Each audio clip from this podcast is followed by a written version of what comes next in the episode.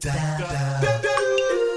Hello, this is Peter Stewart. On Twitter, I'm Tweeter Stewart. There we are, that's the right one. Thank you very much indeed for the loan of your ears today. I've trained at the prestigious Central School of Speech and Drama uh, and also for and with the B B C in London.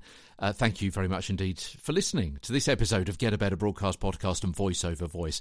Long episode yesterday, shorter one today, as we start the introduction on a slightly different topic. We're going to go for a couple of extremes of speeds over the next couple of weeks. First of all, we're going to be talking about the faster read, and then, inevitably, we're going to be talking about the much slower read, the kind of situations in which you may talk particularly fast or particularly slow, what that means, how it can be interpreted, the message given purely by some fast talking, and also some what I've called speed traps about the problems that may be caused when you do so.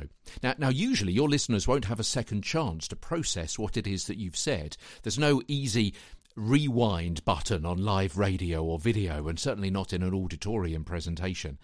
When speaking face-to-face, we can change our pace in response to the feedback we get and our feeling of their understanding of the topic, but not with pre-recorded audio or live audio from a radio studio, because you don't know how people are going to react, because either they haven't heard it yet or they're not in front of you. So tomorrow we'll start with extremes of speed with the faster read and some reasons why you may talk fast. See how many you can think of between now and then. And I'll be back tomorrow with more as Get a Better Broadcast Podcast and Voice Over Voice continues.